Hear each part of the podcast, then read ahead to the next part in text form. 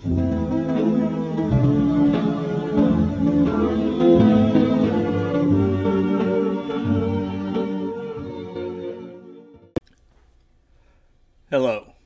welcome back to the Retro Horror Academy. My name is Daniel Richardson, and tonight we're going to be talking about the year in horror 1936. Guys, it finally happened. The censors won. Horror officially dies this year. Don't worry, because like with anything else in horror or horror related, you can't kill it. It's going to come back. But unfortunately, 1936 is the last year for a couple years that we have anything horror related. Uh, Dracula's Daughter is actually the last major horror film to be released uh, before you know this cycle of horror films kind of runs its course. You want to call it the golden age? You can. The golden age of horror runs its course, and uh, yeah, we're kind of without horror for a couple years. Uh, but let's get into it. Uh, you know what we do on this show? We got some uh, horror Hall of Fame inductees. And uh, we got nine films to uh, rank, I guess. So let's just get into it, shall we? So, uh, following the trend that we've been doing for the past couple years on this thing, well, past couple shows, we're covering years. Uh, anyways, uh, we're going to go ahead and induct two uh, people into the Horror Hall of Fame. Uh, so the first person we're going to induct is Washington Irving uh, author, biographer. Uh, he was also like a uh, ambassador for uh, Spain, actually, which is kind of crazy. But uh, anyways, uh, and he, you know, like I said, biographer. He did biographies of uh, George Washington, Christopher Columbus, among others. But us horror fans, we know him best as the author of the Legend of Sleepy Hollow, which led to the movie The Headless Horseman. Uh, of course, there would be other things, you know, uh, adaptations as time will pass. But uh, at this point in history, that's what he's known for. But guess what? That's all you need. You, you do the Headless Horseman, guess what? You're you're in the hall. So uh, Washington Irving, welcome to the uh, Horror Hall of Fame. Well deserved. Take your seat, sir. Uh, the next person, see if I get this name right without butchering it too much. Uh, Werner Cross. Krauss. German actor, uh, best known in the world of horror as uh, Dr. Caligari in the Cabinet of Dr. Caligari. Uh, he was also in Waxworks and The Student of Prague, always playing a sinister type character. Uh, yeah, again, in these early days of horror, you know, uh, and this is kind of before Lon Chaney really burst onto the scene. Uh, yeah, he was the guy in Germany that was just dominating these horror roles, these sinister roles. So uh, yeah, Werner Cross, welcome to the Horror Hall of Fame. So let's get into it, guys. We have nine horror films that we're going to rank. Uh, so at number nine, El Barro Macabro. This is a Mexican film, also known as The Macabre Trunk.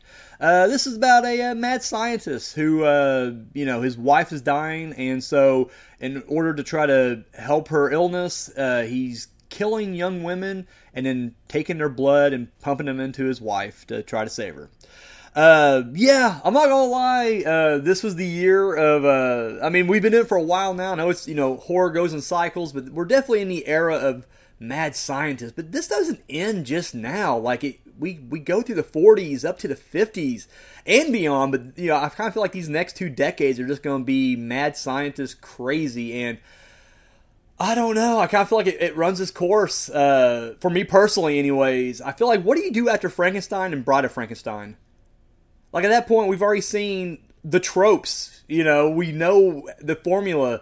Uh, and I'm not saying there won't be good ones. In fact, even on this list, because we got several uh, mad scientist stories uh, on this list this year, and we got some really good ones. Uh, I'm just saying, what else can you really do at this point? Besides the point, let's get on to this movie right here. Uh, this one felt very standard. Um, I don't know, uh, kind of a, I guess the way the formula goes. This one though, it it felt kind of rushed, like they were kind of rushing through the story. I mean, it's a sh- it's a short film; it's only an hour and twenty minutes or something, but it's like they were just kind of rambling this thing together and don't really get any steam going until like the last part of it, which seemed to also be kind of a theme throughout this uh, year in horror. Um, yeah, I don't know what else to really say about this one. I didn't really care for it, and that's kind of a shame because we've had a, a handful of other uh, Mexican horror films. The oh, the the convent. I forget what the full title of it was because it had several titles, but like the haunted convent or El something Conventio or whatever the hell that one was called. I really enjoyed it. Uh, oh, El Fa- or El Fantasmo uh, del Convento. Yes, I love the Phantom of the Convent. I love that one. I thought that was honestly one of my favorite movies that we've done here. Uh, and there's been a, you know a couple of you know other Mexican horror films from this era that I've really enjoyed. This is the first one that I felt was kind of a miss. Uh, and again, it just felt very generic and by the numbers. And I think that's really what kind of because whereas the other ones, maybe watching them from today's perspective, you're like, oh yeah, these tropes, we've you know this is standard stuff. But it was like it was fresh back then.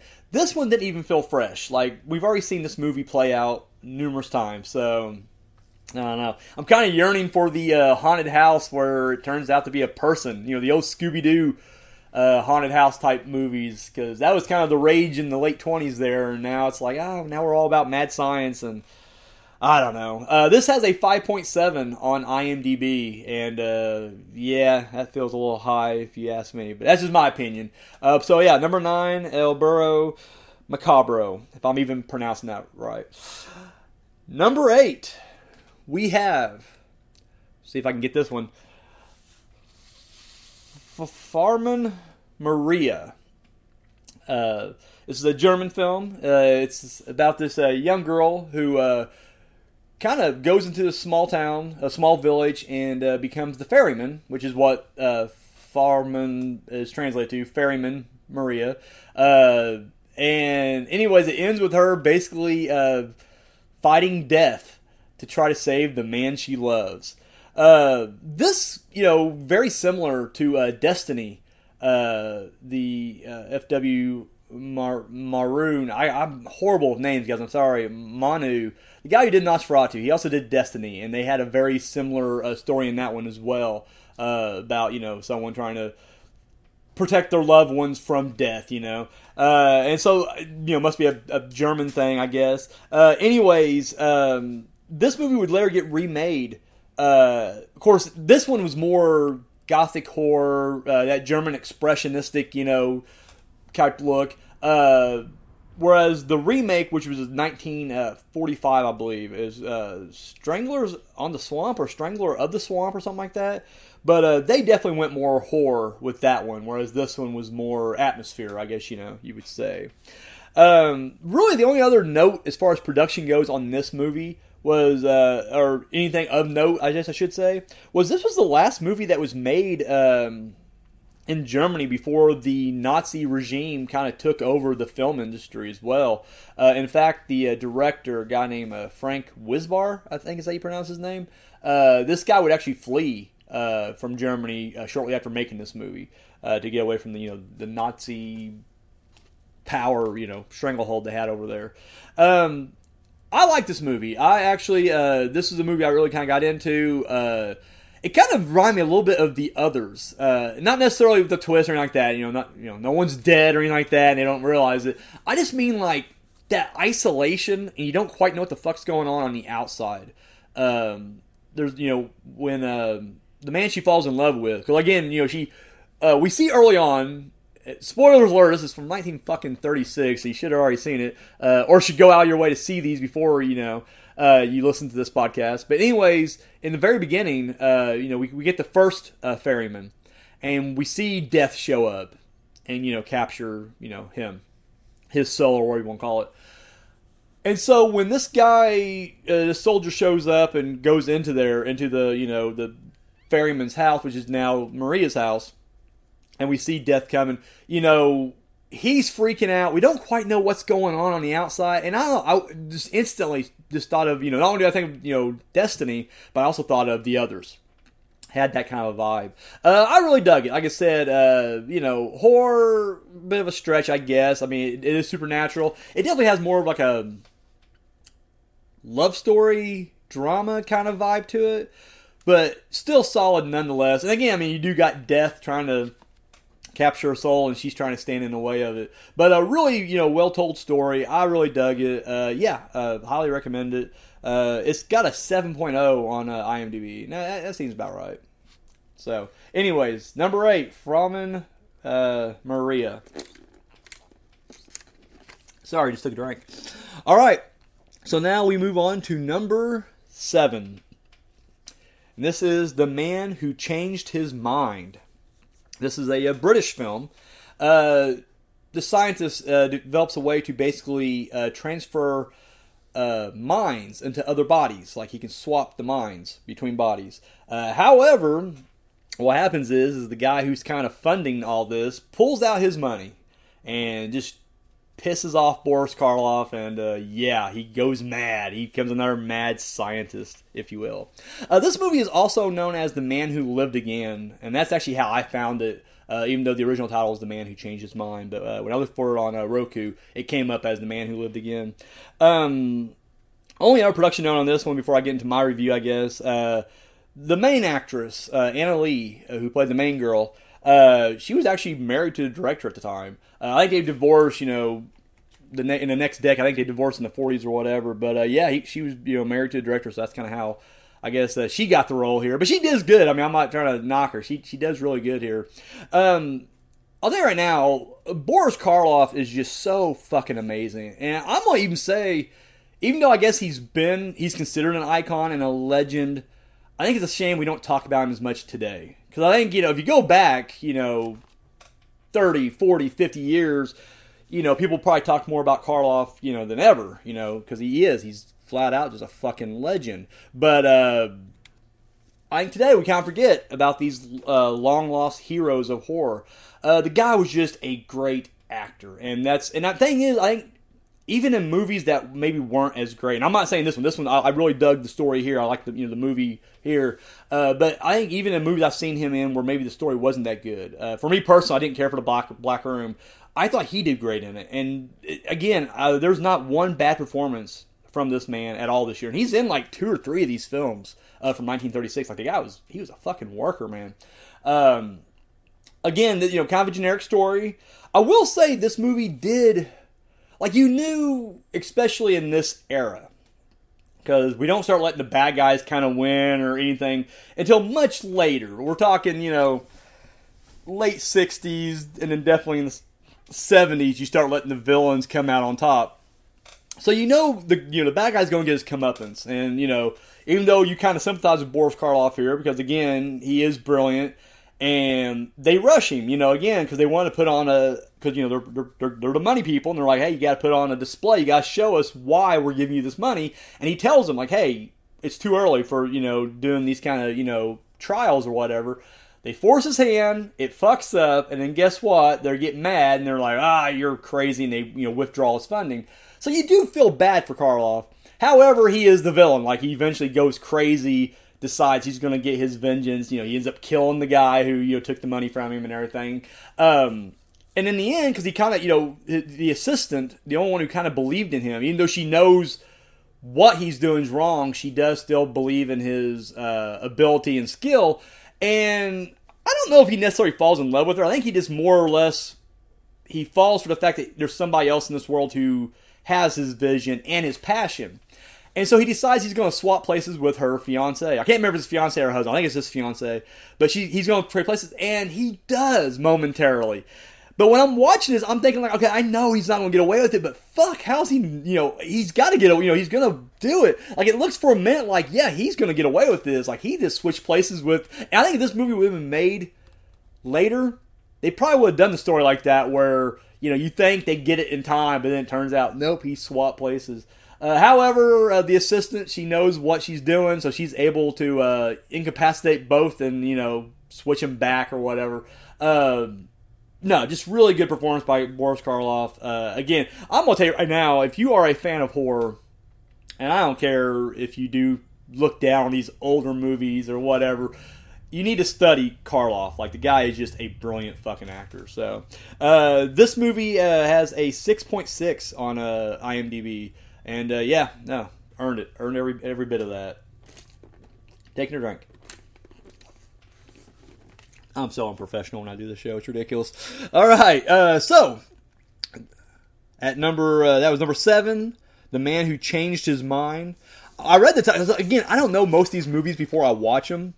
And so I literally had no idea, like, anything about this movie. So when I heard the title, The Man Who Changed His Mind, like, what the fuck? Like, is it like an indecisive guy? Like, that's his whole thing. It's like, I can't decide. I had no idea they meant literally. But, anyways, good movie. Moving on now. Uh, number six, Le Golem. Uh, this is Czechoslovakia. Slovakian. I can never say that. Uh, of course, we know the story of the Golem. Uh, this rabbi creates uh, the Golem out of clay, and uh, it comes to life to protect the uh, Jewish people of Prague who are being persecuted at the time. This is also known as the Man of Stone, and that's actually again that's the title I saw it under when I watched it.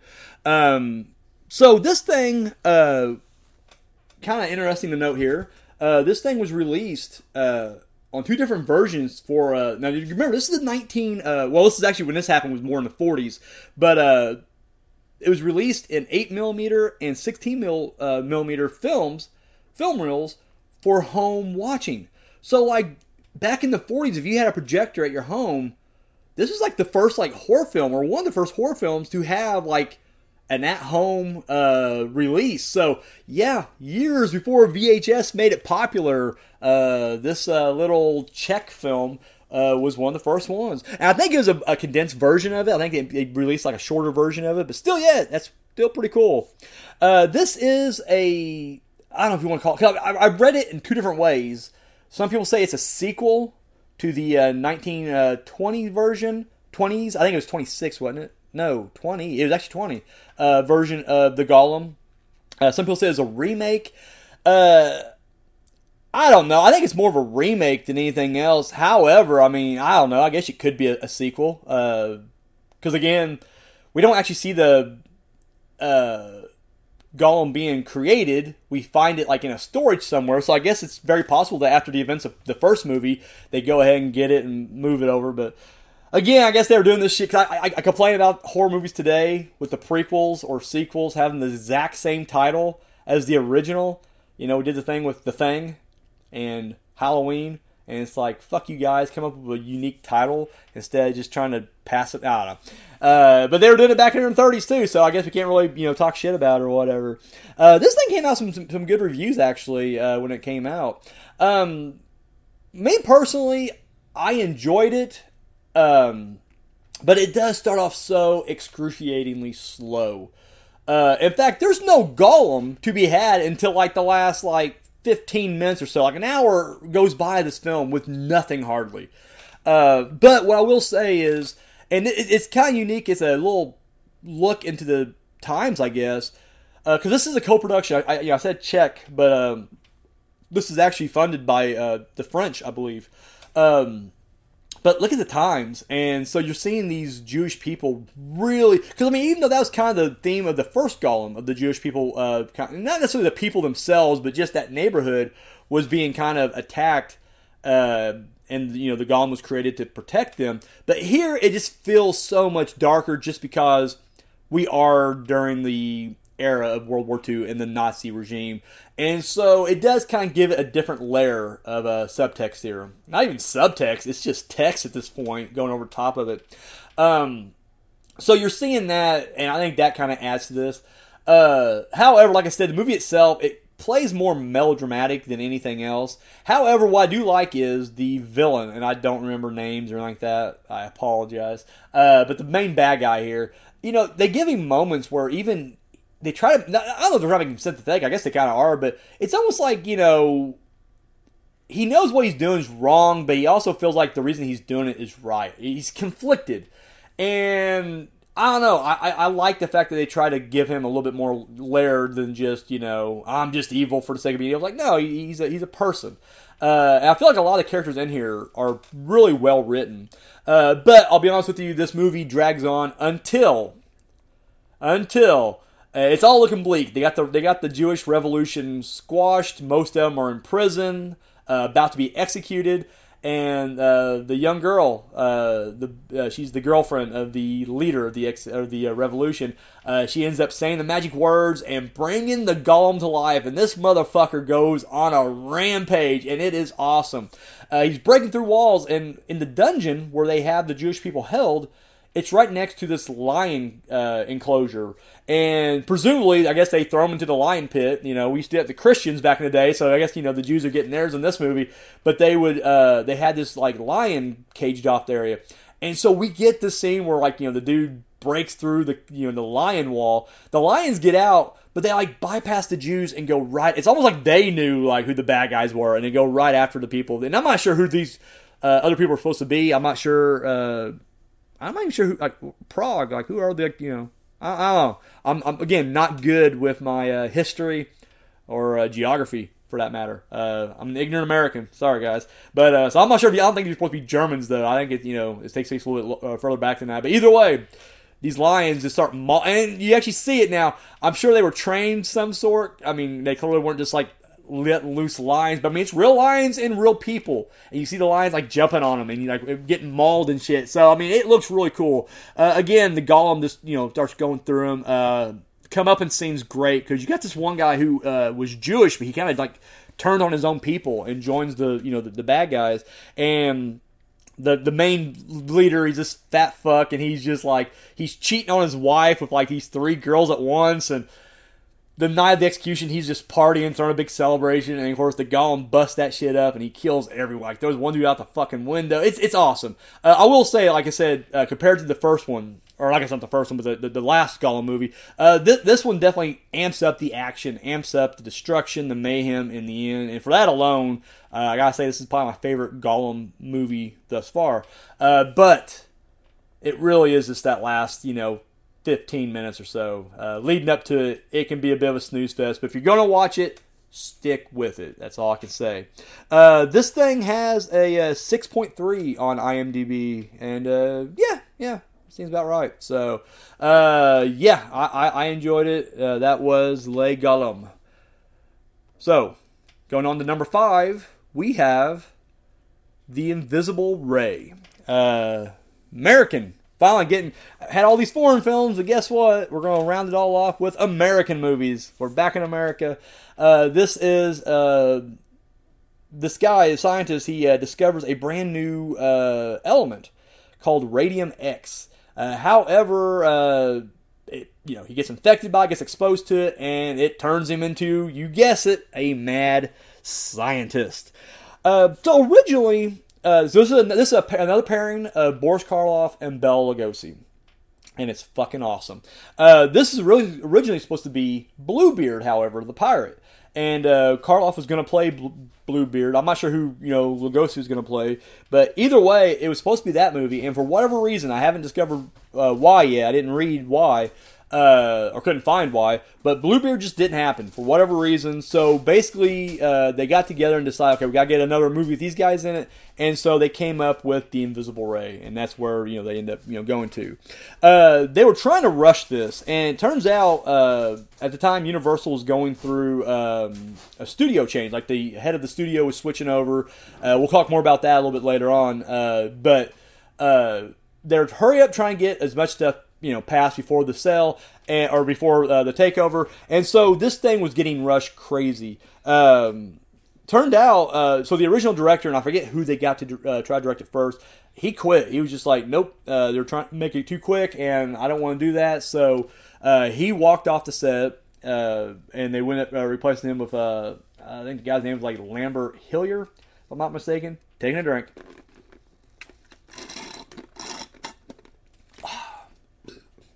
Mouth gets dry the older I get, I swear.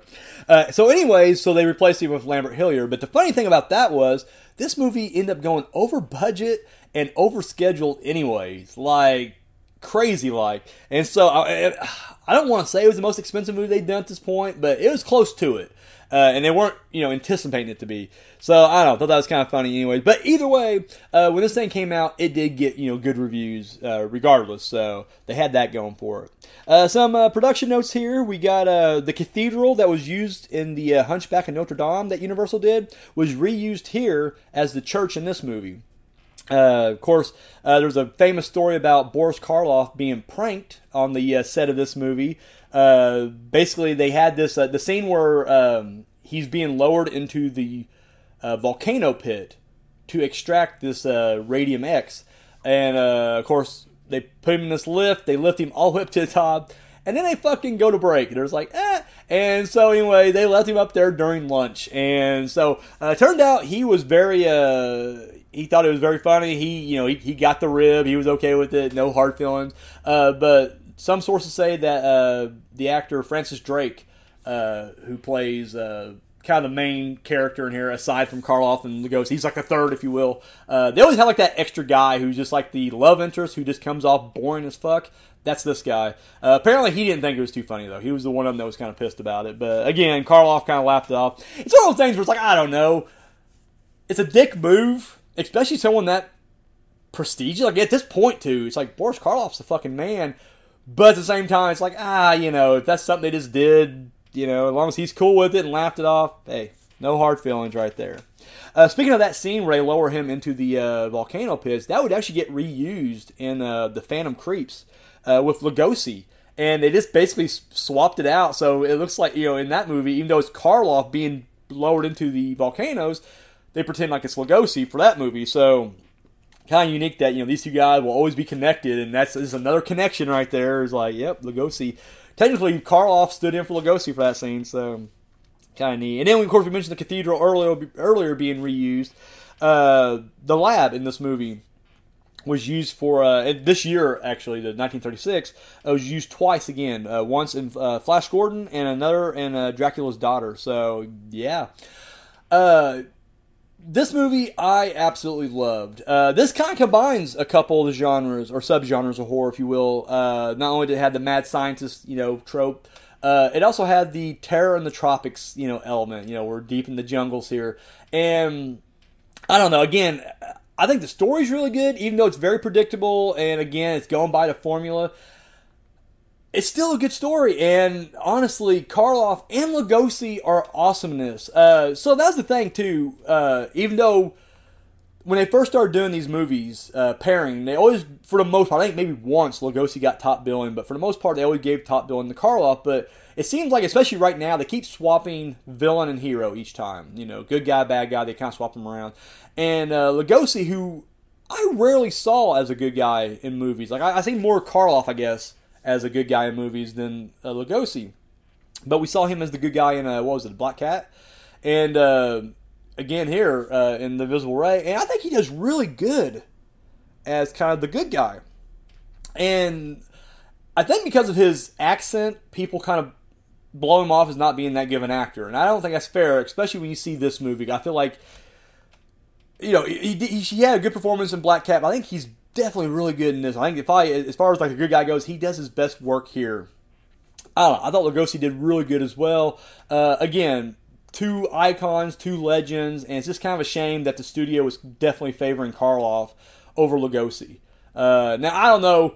Uh, from the stories I'm hearing, it seemed like Lugosi, even though they were treating him unfairly, he didn't want to play ball. Like a lot of time, they would you know offer him, they they try to low ball him, and he like, I'm taking my ball, I'm going home, and it's like well, bro, that's why they're not picking you up on the second, third, fourth movie or whatever, and it's going to be harder to even get work after that. So I kind of feel like, I don't know, he may have had a bit of an attitude, whereas Karloff, from everything I've read, it seemed like he was more grateful. Like, Lugosi had this chip on his shoulder. He's like, I was a Hungarian, you know, stage actor, and I was a leading man, and kind of a sex symbol over there, and I deserve to be that over here. And he got stuck in horror. Karloff who by the time he even got famous, he was already like in his 30s or 40s. Like he was kind of a late bloomer. He was just grateful and he didn't care that he was typecast in horror. He was just like, hey, I'm working. That's great. And I feel like it's the attitude that really separates the two. And I think that was probably the leading factor. I could be wrong. That's just my own opinion. I'm just saying that's how I look at this. But this movie was really good. And it had that other element of, and I don't even know what you call this. I mean, I guess revenge. It's a revenge film. Uh, even though it's kind of unwarranted revenge in this in this case. But you know, when Karloff, uh, you know, he loses his wife, uh, he loses, you know, his science and his credibility and all that shit. And he, you know, the expedition, and he decides, you know, he goes after because at this point, because uh, the radiation not only is it making him glow, and he has a killer touch to him, he's also going insane as well. And so, you know, he sees these seven statues, and he's like, or was it five? I can't. It's five or seven. He's like, you know, there were seven of us on that expedition, and now, you know. The, you know, as I destroy these uh, statues, I too will destroy, you know, the people on this expedition. And he does. He goes through them one by one, and it reminds me a lot of like uh, Doctor Phibes, uh, the abominable Doctor Phibes, or Doctor Phibes rises again.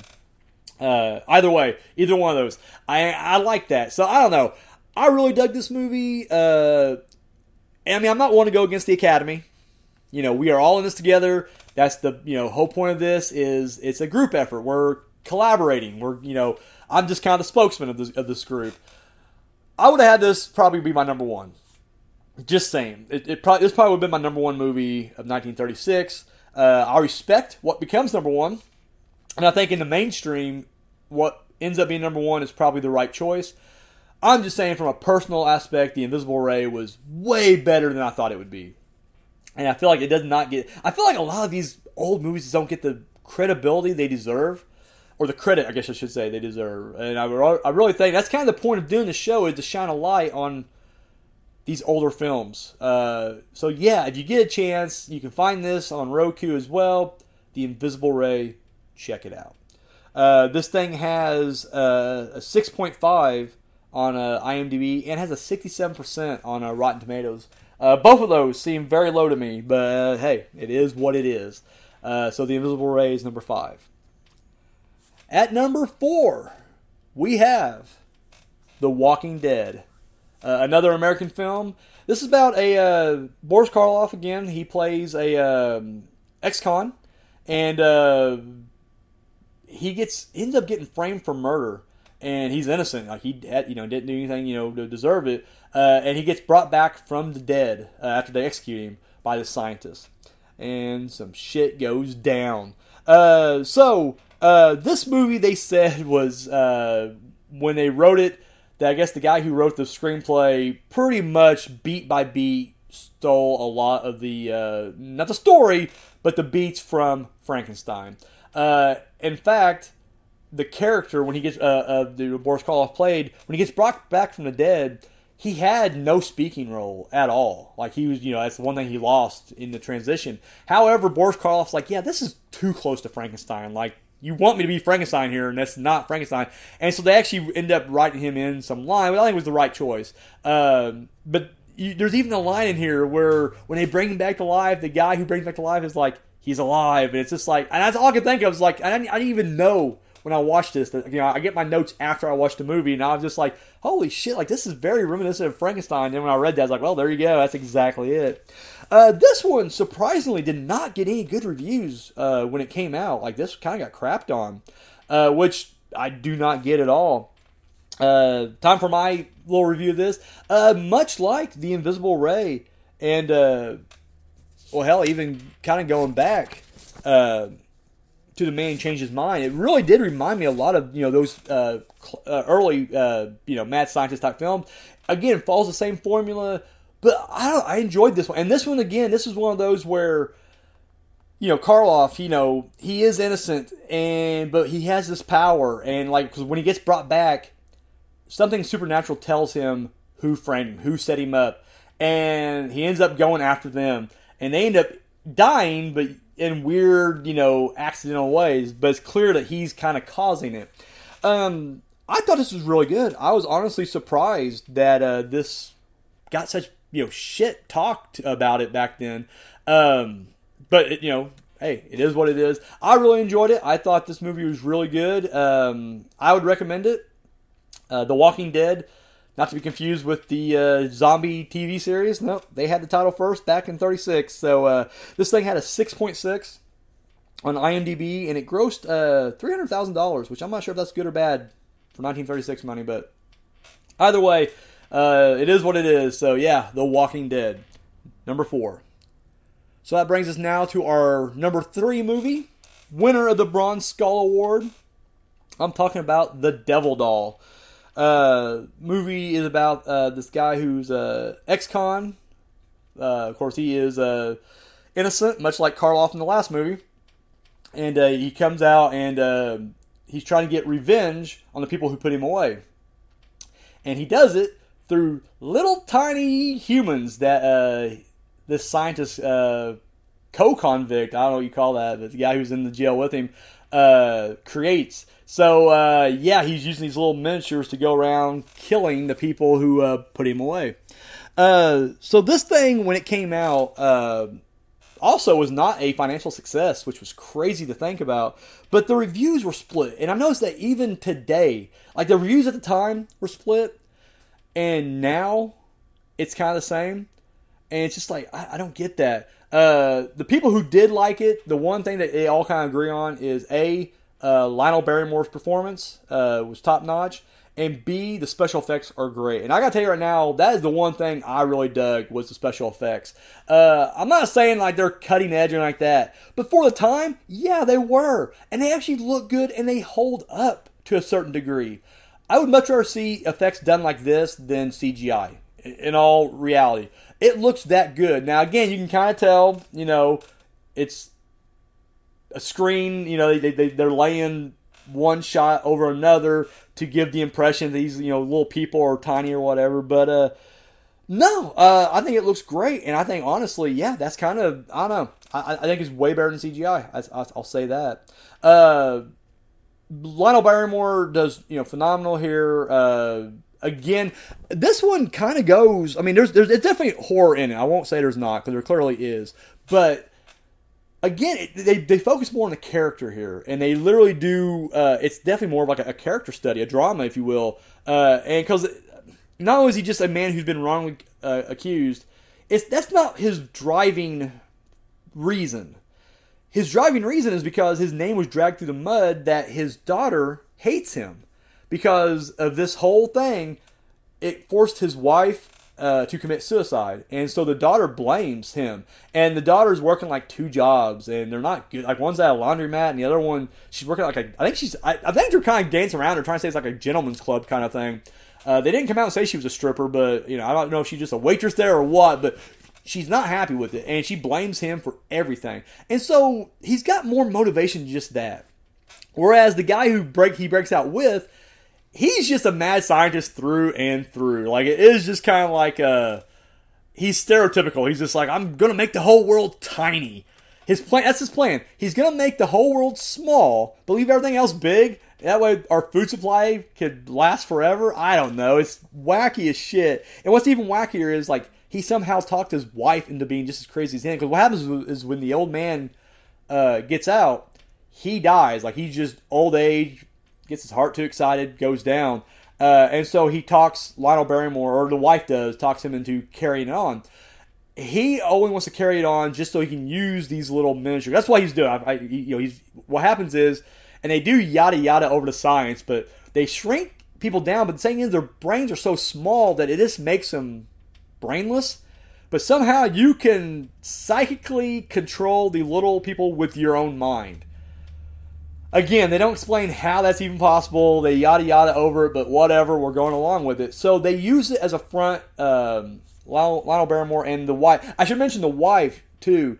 Uh, they said that when they made the movie, they based uh, her character on two pre-existing horror icons: uh, Igor from Frankenstein, the Hunchback assistant, and the Bride of Frankenstein. And so the actor, I forget the actress's name, but uh, Malita, I think is what the uh, or the character name is. She has a slight uh, hunch when she walks, and then she has this uh, white streak in her hair. She looks iconic as fuck, and how like that character didn't live on is kind of beyond me. I guess because this movie bombed and was splitting audiences, it just got forgotten. But anyways, um, no, she I think deserves to be up there in you know that list of great uh, horror uh, characters from this time period. Uh, but anyway, so yeah, uh, you know he's just wanting to use these little people, uh, and they pretend that these are toys, is what they pretend it is, and so everybody thinks these are like you know toys that are voice operated, like you can control them with your voice or whatever. And so he's using that to infiltrate and attack each of these people, and it, it's working. Uh, this thing, you know, again, this is kind of a precursor, I guess, even to like tiny horror films like uh, Puppet Master or Terror Toys or whatever Full Moon toy, you know, dolls, uh, Doll Man, all those. This seems to be a precursor to that. Like, you know, I'm not saying we wouldn't have those without this film, but you gotta think they drew some inspiration from it. uh, and it really is like it's it's, it's oh, so good. Um, yeah, I, I tell you right now, I'm a big fan of this movie as well. I think this is uh, definitely needs to be more talked about. Um, honestly, this could have been number one, honestly, and I wouldn't have argued as much because I think it's actually better than what winds up being number one. Um, again, it kind of steps away from the horror because usually in these horror films, when you have even if the mad scientist is killing for a just reason, usually he'll get his in the end because it's almost like you shouldn't be playing God or whatever, and that's your punishment. Uh, but here we actually get kind of a, a he he makes it through uh, because you know he ends up having to accidentally kill uh, Malita because she goes crazy when she finds out that he wants to just leave, and the lab blows up and she dies in the fire. And of course, uh, they assume that she was the one that was doing all this, and so they kind of pin it on her and uh, her husband. And so his name's clear. However, they're gonna, you know, he knows they're gonna ask him like, "Well, where's you at during all this? And why didn't you step forward?" And blah blah blah blah. It's because he was killing everybody. And so what happens is, is when his name's cleared, the daughter forgives him, but unfortunately he can't be with her. And so, but he does get that final goodbye with her, and everything is kind of good between them. But then he has to disappear, and so it does end very bittersweet. Uh, yeah, I, I, can't say enough good things about this movie. Another one I really think people should check out. Uh, it's got a 7.0 on uh, IMDb and a 79% on Rotten Tomatoes. Again, I don't know. Uh, but still, The Devil Doll, winner of the Bronze Skull Award, number three. So now we move on to, god damn it. We move on to number two. The winner of the Silver Skull Award, Revolt of the Zombies. About a group of, uh, another American film, but it's a group of people who have to go into Cambodia. Oh, excuse me. Has to go into Cambodia to uh, destroy uh, the work of the scientist who's been turning men into zombies. Uh, so this is kind of the uncredited sequel to White Zombie. Uh, so apparently, what happened was they decided to make a sequel to White Zombie and call it Revolt of the Zombies. However, certain producers, I guess the ones who were definitely like the, the ones who were actually financing the movie, uh, decided to sue because they were like, because the, the White Zombie was financially successful, like it did really well. And they decided, like, nope, uh, you, we own the word zombie, which is so crazy to think about today. But I guess back then they're like, oh yeah, you, you know, you can't do that. And so they're trying to hold up production of this thing. Uh, they would eventually kind of settle. They had to pay him some money, and uh, but they couldn't say this was a sequel to it. So even though it is, it's also not. Uh, and so that was kind of you know that was the whole thing there. Uh, I'll be honest with you, it's funny. I didn't realize this was a, supposed to be a sequel to White Zombie. I thought it was almost a prequel to uh, King of the Zombies uh, from the 40s. Uh, or I guess not a prequel, but the first movie. I thought King of the Zombies was a sequel to this. Uh, I don't know why I thought that. I mean, they're very similar, I guess, in story and formula. Uh, and I really like King Zombie. Well, I guess we'll get into that when we get to 40s. But uh, Mantan Moreland, I just I'm a big fan of his. So, uh, anyways, uh, the weird thing about Revolt of Zombies was uh, Bela Lugosi was initially announced to be a part of this movie. However, uh, he just wasn't. And I guess as time went on, they just you know they quit mentioning him, and then he wasn't in the movie. Fact, he actually was in the movie but just his eyes. So when they use the eyes from the white zombie, they just use the same footage. And so when you see the zombified eyes given the powers, that's Lugosi's eyes, but he's not credited in this movie. Uh, how the hell did this get number two? This is just, I don't know, boring. This is a boring movie. Just flat out. Uh, I guess this must have a soft spot in most of the Academy's uh, heart because it, it got number two. What the fuck? Uh, anyways, past all that, it is what it is. Uh, personally, I don't hate this movie. It just it's so dull. It's just so. And again, I guess because when I watched it back in the day, I watched it after I watched King of the Zombies. I enjoyed King of the Zombies. King of the Zombies had a fun vibe to it. This one, there's no fun. It's just boring. And I wasn't the only one that thought so because it, it didn't even get close to either the critical or the financial, you know, benefits of the first one. So it didn't hit any of those goals early on. Uh, in fact, this has a 3.4 on IMDb. That's right, the lowest ranked movie of 1936, and it's number two on our list. And it's got a zero percent on Rotten Tomatoes. So eat that. Uh, yeah, Revolt of Zombies, Silver Skull winner, number two horror film of 1936. I guess. So that brings us now to our number one uh, film, horror film of 1936, winner of the Golden Skull Award. Uh, I'm talking about Dracula's Daughter. Uh, this is, of course, uh, an American film. Uh, so basically, Dracula's daughter appears in London, and when weird shit starts going down, Van Helsing's like, "Well, she must be a vampire, and I gotta take care of her." Uh, yeah, we talk about you know uh, Lambert Hillyer, who did the Invisible Ray earlier. He did this movie as well. So this was a sequel to Dracula, a direct follow up. and even though I guess they weren't technically linked then, you know, later we would find out that, you know, all the Universal monster movies were pretty much connected as they would become connected later on. So it's a part of the Universal Monsterverse. Not the Dark Universe, which was the shitty reboot thing they tried to do later on, but the original OG version uh, right here. So this was originally supposed to be supposed to be based on the short story for Dracula's Guest, and accounts differ on this, but basically, I guess uh, someone bought the rights to the short story because what it was, the short story itself actually wasn't necessarily a short story. Uh, it was actually a chapter that was left out of Dracula. Like Bram Stoker just took the chapter out. I guess he figured he didn't need it. And then later, after his death, it was published as its own short story. And you know, this guy picked it up. Uh, David Selznick, I think is the guy's name. David O. Selznick. Either way, he he snatches it up, and I think it's one of those things where he only did so. I'm guessing because he honestly figured like, oh yeah, they said he wanted to make you know give it you know make his own movie of it or whatever. I think I think he's working for MGM at the time, and uh, he was wanting to you know do something with it. But some people are saying, well, he actually did that knowing that Universal would buy it up from him and he ended up selling it for more than he bought it for, made a profit off of it, and then Universal got it. However, Universal just disregarded the whole thing and just basically made their own movie anyway. So again, I don't know, kind of a weird little thing, but you know, is what it is. Uh, this had to be Russian production as well. Lambert Hillyer, man, getting in those uh, tight movies, I guess, or you know, tight production spots. Uh, because that was the deal. The contract was if it wasn't completed by a certain time, the rights would revert back to MGM. So they had to hurry up and rush this into production as well. Uh, they originally wanted um, James Whale to direct it, but he did not want to do because uh, he just came off of Bride of Frankenstein. He didn't want to do back to back horror films, uh, so he he turned it down. Which I don't know. I kind of wish he would have done it. Don't get wrong, this is a good movie. Uh, but it's just like, what if? What, what would have happened if he would have done it? You know. But I guess we will uh, never, never, you know, really know. Uh, this was originally supposed to have uh, Bela Lugosi, Boris Karloff, and Colin Clive, uh, bringing in all the heavyweight hitters in this movie. But for whatever reason, uh, they all just kind of didn't appear in this one. Uh, for you know, again, for whatever reason. I'm guessing because Karloff was James Whale's boy, maybe even Colin Clive as well. So maybe they felt a sense of loyalty there. And if he wasn't going to be in it, they weren't going to be in it.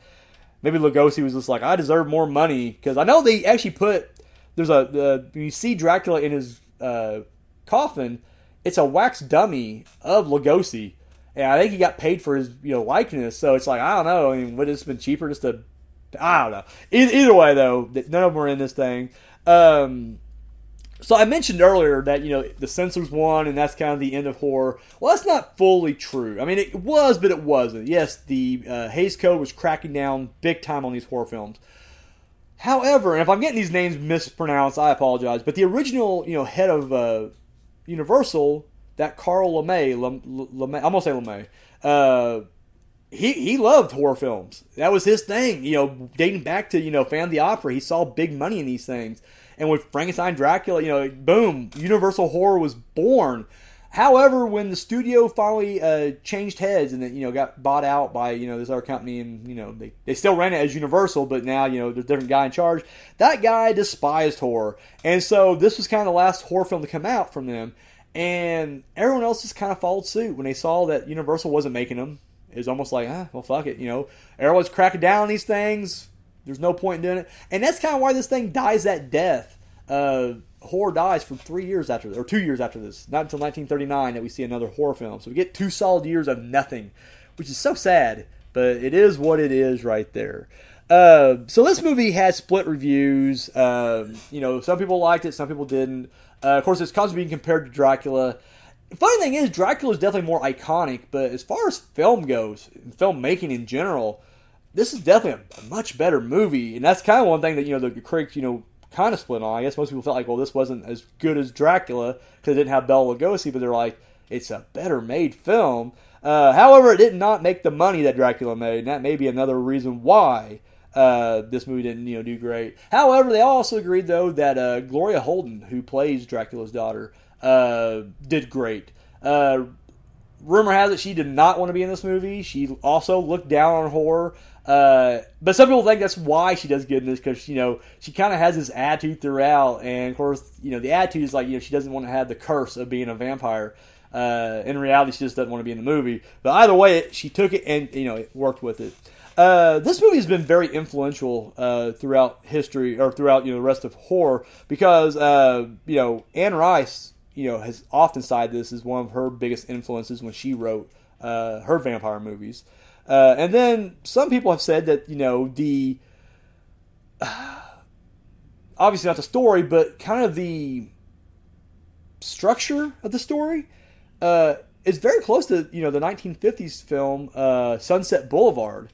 So it's like you know who knows, but I mean a lot of people have kind of pointed that out. So and I've seen Sunset Boulevard. I was not a fan. I don't remember being honest with you, so I really can't comment on that. But I don't know. Enough film historians and critics are saying it, so there must be something there.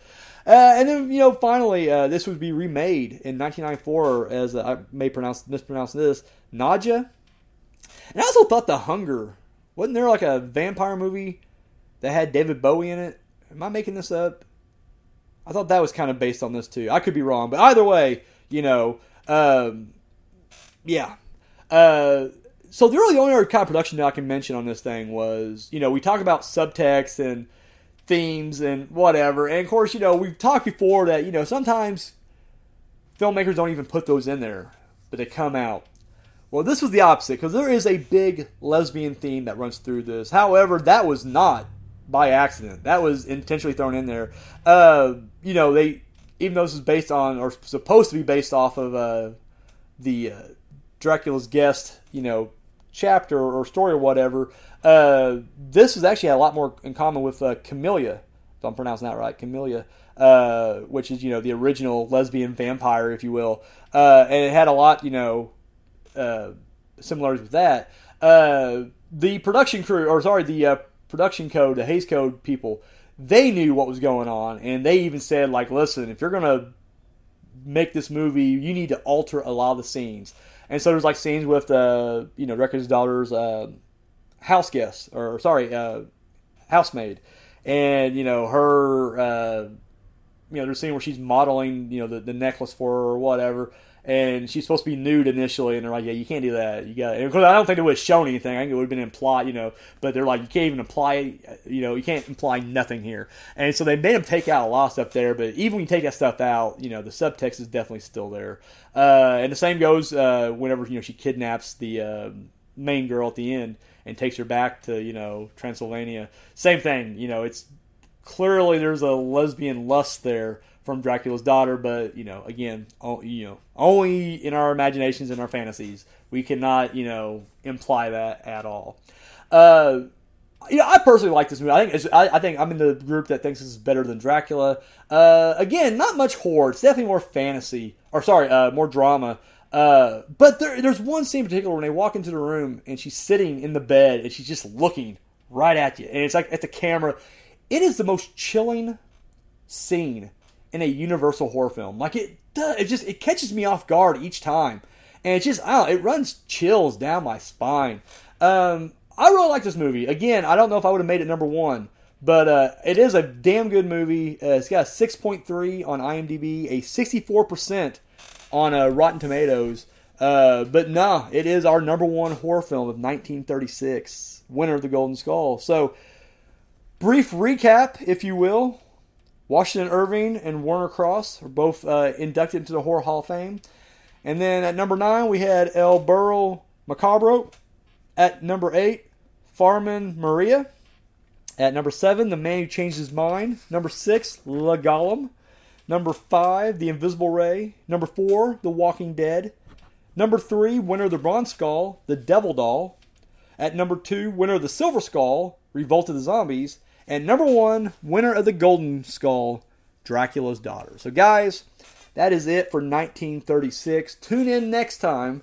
We will look at 1937, even though there's nothing going on there, but we will have inductions into the Hall of Fame. So, it will be a short episode, but hey, we're still going to do it. So you cannot keep a horror podcast down. So, uh, so anyways, until next time, uh, I've been Dana Richardson. This is the Retro Horror Academy, and you're dismissed.